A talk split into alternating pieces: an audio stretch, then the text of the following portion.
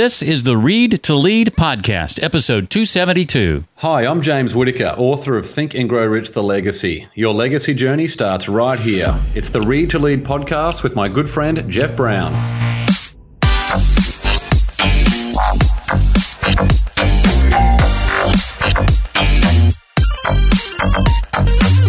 If we look at our boss and we say, what can we do to serve our boss today? What can we do to make the day of our supervisor? It changes the way we see him or her, and it opens up doors of opportunity that we've been closing ourselves. Hi there, and welcome to the Read to Lead podcast, the podcast dedicated to your personal and professional growth. I'm Jeff Brown, and this episode releases June 18th, 2019, and I mention that because 6 years ago yesterday, I was released, I was let go from the last job I've ever held, and it was 6 years ago next month that this podcast would launch. So if you've enjoyed this show for any length of time, you might call that job loss a blessing in disguise. Read to Lead has certainly been a fulfilling project for me, and because of all that's come out of it over the years, I have been able to remain happily unemployed ever since. If you're new to the show, you need to know that I believe that if you desire to achieve true success in business and in life, then intentional and consistent reading is a must. The Read to Lead podcast will help you narrow this reading list and also bring you key insights and valuable ideas from what I consider to be some of today's most successful and inspiring authors. Inspiring certainly describes this next guy. We'll sit down in a moment with Brian Dixon. He's the author of the book, Start with Your People, the daily decision that changes everything. I plan to ask Brian to share about what he's learned about serving and identifying your ideal client, how not to neglect those most important to you at home, help for dealing with difficult people, I think that's something we all need, and much, much more. Now, it's not often that I feature a book here on the show that's not yet out.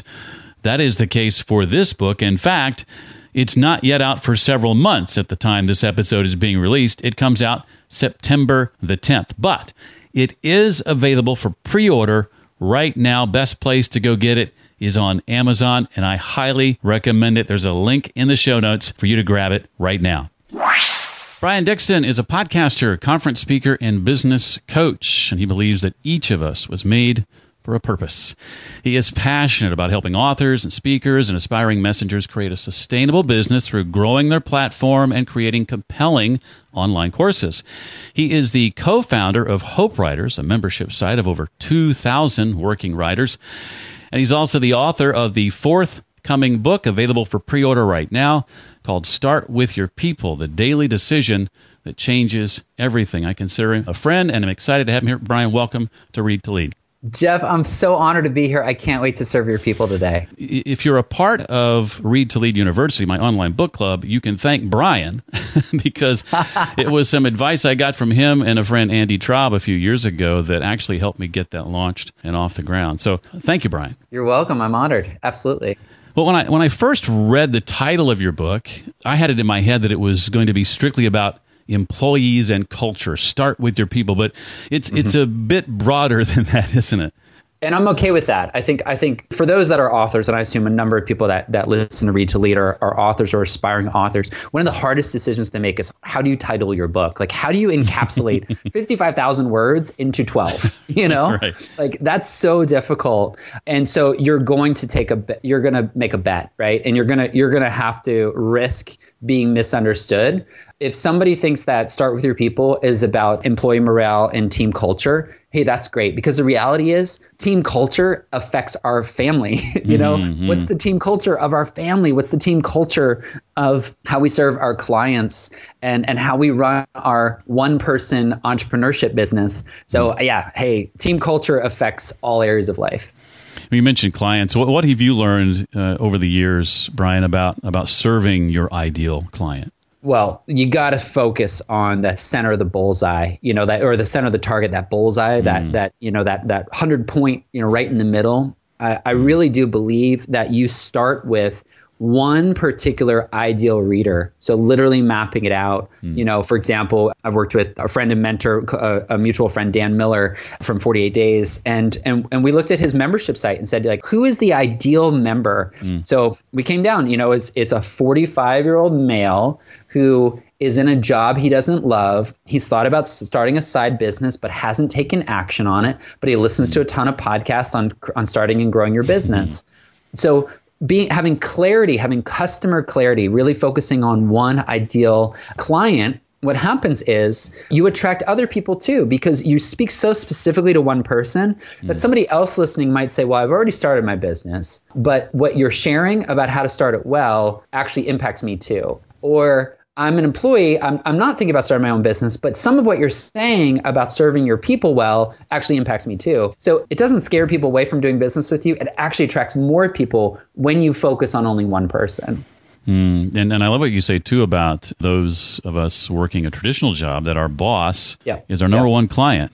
Why do you say that? Oh, isn't that awesome? That took me a long time to figure out. I have messed that relationship up more than I've done well. You know, what I do, Jeff, is because I'm sort of like a go-getter, right? So I would always think about not how can I impress my boss, my immediate supervisor, but how can I impress my boss's boss? You know, how can I impress the founder of the company? And what often happened when I was trying to achieve my goal of like my next promotion or my next opportunity with the founder, with the CEO, what was actually happening is I was unintentionally embarrassing the person right above me or making them look bad. And what I realized the hard way is that my ideal client, my number one client is my boss, the person right above me. My goal is to help them win the day. And when I help them win the day, then of course they're going to refer me to more opportunities. Of course there's going to be opportunity for more income by serving my boss well. So I intentionally used the term boss because I think we don't like that term in our culture. You know, our boss is actually the gatekeeper of our dreams. And so if we look at our boss and we say, what can we do to serve our boss today? What can we do to make the day of our supervisor or our employer or whatever name you want to use, but I'm just going to use the word boss. It changes everything. It changes the way we see him or her, and it opens up doors of opportunity that we've been closing ourselves. In the midst of all this, Brian, as we're seeking to discover what we're meant to do, how can we be sure not to neglect those that mean the most to us? What advice would you give for making sure that those at home don't get lost in the shuffle? Oh, absolutely. You know, it's really easy to do, and two relationships that we can often take for granted, right? One of them is with our spouse or our significant other, and here's the truth: your spouse is not your kryptonite. She or he can be your superpower. Because, you know, as a person of faith, I really believe that God reveals things to your wife or to your spouse that he doesn't show you because he wants you to be united. And so when I don't ask for Julie's feedback and Julie's advice, that's when I've made some of my biggest mistakes. But when I take the time to say, hey, Julie, I'm thinking about launching this coaching program, or I'm thinking about saying yes to the speaking opportunity, or I'm thinking about calling the book this, what do you think? Just to show her the respect and honor to listen to her opinion. A, it draws us closer together, but B, she often has an idea that's better than mine because it's really hard for us to read our own label. And who better to read our label than our spouse who gets to see us 24 hours a day? And the second key relationship is our kids. You know, I have three little kids, 3, 6, and 9. You might even hear them outside of my home office right now. And my kids are not my liability. They're actually my legacy. And when I look at how am I setting the tone of my home? How am I creating an environment where I'm helping them to think bigger, to achieve more, to grow up in an entrepreneurial home, to know that, you know, readers are leaders. Literally, Jeff, you'll appreciate this because you know, this is Read to Lead. My first grader came home from school, I think it was in February a few years ago, and said, I hate reading. And it was at that moment, as a former educator, that I knew we needed to homeschool him. So his second grade year, he spent at home. And Julie and I agreed the only outcome of spending a year homeschooling him, which is not easy, is that he becomes a reader, a voracious reader, a lover of words. Then it's success. And that's what he is now. He's going into 4th grade, so it's a few years later. He reads more than I've ever read in my life. And it's because we took the time to see the vision of a preferred future. Who is it that we're trying to help him become? And we know that reading is such a foundational skill to being a leader. Mm. And so in both of those relationships, if we look at them as they're not getting in the way of us trying to do our entrepreneurship dream, or they're not getting in the way of us trying to finish that big project for work, but actually they can be a catalyst to everything we want to accomplish, it really changes the way that we see them. I love the comparison you make between, you included gravity and sports to having kids in the book. I just loved how you tied that all together. Oh, thank you so much. You know, every sport that we love to watch, it depends on gravity. You know, without gravity, there wouldn't be touchdowns. You know, without gravity, there wouldn't be three-pointers. And so in the same way, when we have kids, and I know this as a young dad, the gravitational pull, my axis of my world shifted.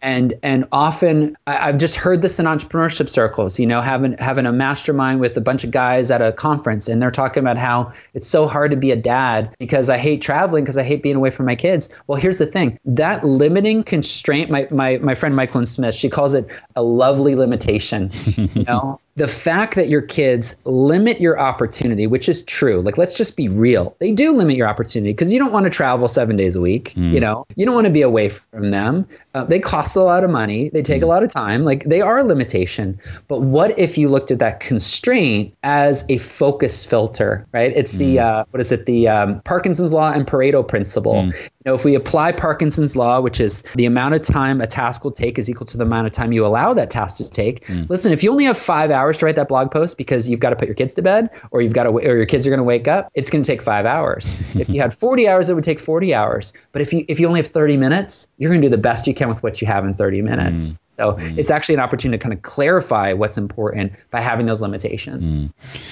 Now, what do you mean, Brian, when you say that our friends are our secret advantage?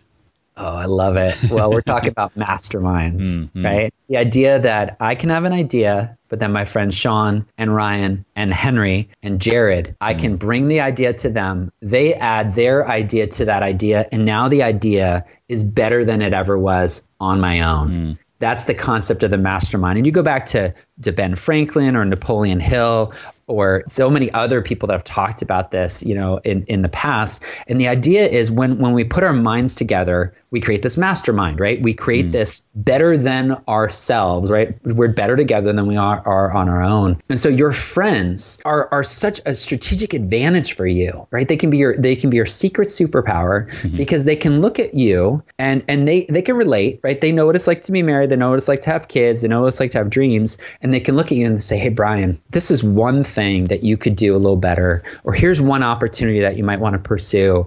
And what often happens is we don't share, like we don't share our dreams with our friends. And then also we don't go to them for help. And I've had some really, you know, writing a book opens you up to a lot of conversations you don't normally have.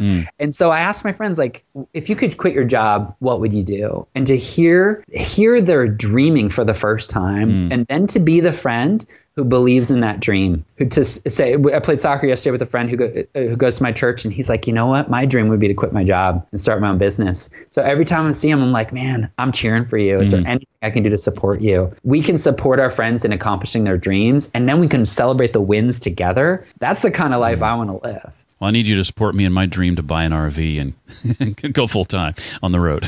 Absolutely. Well, you know what I'd do is I'd just connect you to another friend. I'd say, you know, Ashley Logston and I have created a course called 90 Day Family Road Trip. And she just walks you through a process of how to do that, you know, but you didn't know that until you mentioned it. And so there's something about, Jeff, what you just did as a great example for the listener right now is you took a risk by stating it. And you even laughed when you did it. And that's what we do, right? We put down our dreams and we kind of joke about them. But if we're honest with ourselves, all we need to do is just state it. Just say, you know what I'd love to do is I would love to speak at the Catalyst Conference. Like that would be a dream of mine. I'd love to speak from that stage. I love the people that show up at Catalyst. I love the kind of topics they talk about. And by me mentioning that on this podcast right now, there's probably somebody who knows somebody who works at that conference. But for me to be bold and step out in faith and say, you know what, I'm going to speak that out. You just never know how that opportunity is now going to present itself. But you had to speak it out first. Well, what have you been able to learn over the years, Brian, about dealing with difficult people?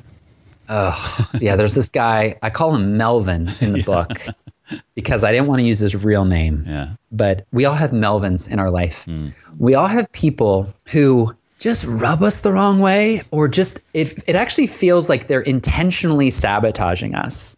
I was in education, Jeff, for 14 years. So I was a school teacher. I was actually teaching digital production, which, like, we made podcasts and we made magazines, and, you know, we'd make videos, and it was a great gig. It was teaching 8th graders, 9th graders, and 10th graders digital production. And this guy, who I call Melvin in the book, was the guy who was in charge of ordering all the equipment. So he had the opportunity to either help me achieve and help me win and help me serve my kids well by getting the right technology for our classroom, or he could sabotage that and not order the right equipment and not get it installed and set up. And often he was choosing to sabotage, what I was trying to accomplish. And sometimes it can feel like we have people in our life that are doing that. They're going out of their way to get in our way. And the reality is, we're going to always have people that are like Melvin. We're going to have people that are difficult people in our life. And so I take a whole chapter to talk about it in the book. And the thing is, what I've learned is that Melvins will always be around. Right? We'll always have a difficult person. We'll always have that one person that we see at that conference and go like, oh, he always talks about himself, or he leaves me negative reviews. Like, what did I even do to hurt him? You know? And I actually think the obstacle is the way, to quote Ryan Holiday. Like, I think the answer is working with and not against. And the truth is, somebody loves Melvin. Like, there's somebody on his home team, right. He's married or he's got some kids, like, somebody looks up to him. And if we took the time to get to know him and to see what makes him tick and what ticks him off, and tried to work with him instead of work around him or work against him, it actually changes us. It might never change him, but it changes the way that we approach him. I tell a story in the book about a Melvin that I had when I was in college. It was a fellow classmate, and she was so irritating. And one day I overheard her talking about how she loves yellow tulips. And I'm like, I have tried everything with this lady and I cannot get along with her. And so I'm coming home one day, passing a store, a flower shop, and I saw yellow tulips in the window, and I went and bought yellow tulips and I put them in her mailbox with an anonymous note. And she never knew I gave her the tulips. But because I had this secret, because I helped her and gave her something that she wanted, it actually changed my impression of her. And we actually became friends as a result. So difficult people are difficult. I'm just acknowledging they are difficult, but it doesn't mean that they have to be difficult forever, right? That there is a way to help them win the day, to see them from a different perspective, and it actually changes us, and in turn, they don't annoy us as much. Fantastic advice. It's one of my favorite sections of the book.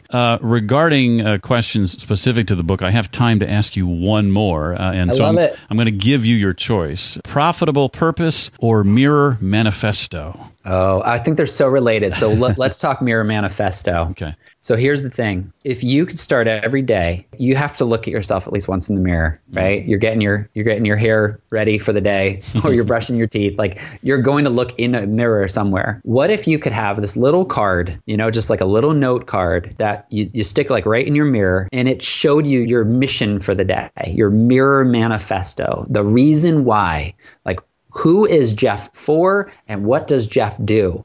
Okay, that is actually going to help you clarify your profitable purpose. So yeah, mirrormanifesto.com. I've got a series of videos. It's a free little kind of workshop that you work through.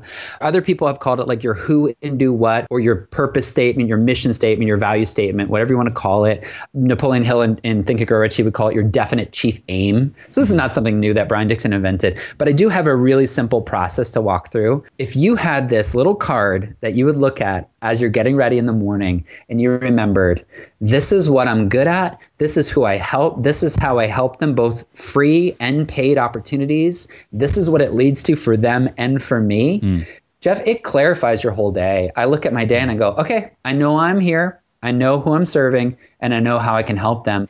And it gives me the confidence and the clarity that I need to push through Monday. I first saw Brian share the Mirror Manifesto at a conference last year, and I was delighted to see it included in the book. The way you lay that out, Brian, is as clear and as helpful as any version of that I've seen. So thanks for that. Absolutely. My pleasure. I have maybe time for one or two questions not related to the book. But before I ask those, Brian, is there anything else from the book you want to make sure we walk away with? You know, I think, okay, so here's a concept that I think is becoming more popular, but I kind of summarized it in a way that I think will really help people. So imagine if, like, when you get a new device, you know, you get a new software application or you get a new TV or something like that. Like, we're at a point now where we start reading the manual. Like, I think because they can be so complicated now, and there's so many like advanced features, you know, this whole trend of like unboxing. What unboxing is basically doing is it's showing you all the features. Mm. It used to be a source of pride to say, I don't read the manual. But I think now, 2019, 2020, reading the manual is actually a really good thing, because you discover these Easter eggs, right? These hidden features you didn't even know that this device had. And in the same way, imagine if everybody in your life, your boss, your spouse, your best friend, if they had a manual that you could read. Mm. And the truth is they do, but you have to go write it. And so we do this for all of our team members, our employees at our company, but also I do this for my coaching clients as well, is I have them take 4 tests. I have them take the Kolbe, Kolbe, which shows how you work. Mm. I have them take the love language assessment, which shows how they receive affection and encouragement. I have them take the Strength Finder, the Clifton Strength Finders, which shows like what you're awesome at. And then the Enneagram, which shows you how you see the world. And if you know those 4 things, how people work, what they're great at, how they receive affection and encouragement, and then also, you know, what they're great at and how they see the world. If you know those 4 things, it changes your marriage. It changes how you see your boss. It changes how you see a team member. And so, you know, reading their manual, creating and then studying their manual can actually really change the way that you see the people in your life. Well, I normally ask for a few books, but I'll limit it to one in the interests of time. Recommend one book besides your own that has had an impact on you, and share maybe how or why it impacted you as it did. Oh, there are so many. You know, I tend to talk in business circles a lot, but I like to share more personal relationship books, because I think that if we get right with people, then that leads to purpose, it leads to profit, and it leads to practice. Mm. So I would rather share something about how to improve our relationships, because it changes how we work with people, right? So, you know, I'm gonna go out on a limb and recommend something that your listeners probably haven't read, but it made such an impact on me, and it's called Loving What Is. Mm. It's a book by Byron Katie, and Byron talks about basically when we see a difficult person, when we're working with somebody in our life or we're married to a difficult person, to love what is. And she has this 4-step process in the book, which is great. But basically learning to turn it around and take the expectations, right? Because expectations are essentially a broken promise that we made for someone else, on behalf of someone else. Mm. And often what happens, especially in entrepreneurship, is we have expectations of other people that they're not even aware of. Mm. And we feel like they broke a promise, but they never even made the promise. So that book is something that really opened my eyes to the expectations, unfair and unmet, that I'm putting on other people. Mm. Great advice, Brian. I'll end with this. As a successful speaker, I've had a chance to see you speak a couple of times and have enjoyed your talks immensely. What are some of your tips for delivering an impactful and memorable public talk? I love it. Okay, go on the second day. If it's a 2-day conference, never go first. Because what I do is I spend the first day talking to as many people as possible. Like, I'll hang out in the hallway and I want to know, where are you stuck? You know, I actually ask this question to conference attendees all the time. Like, what would be one takeaway that would open doors for you? Or where are you really stuck? If you learn one thing that you got helped in one way, what would make it worth the whole flight, the conference ticket, the meals, the investment of being away from your family? What would make it worth it? And they often know. They say, you know, if I could just know how to grow my email list, or if I could just know how to clarify who my reader is, that would change everything for me.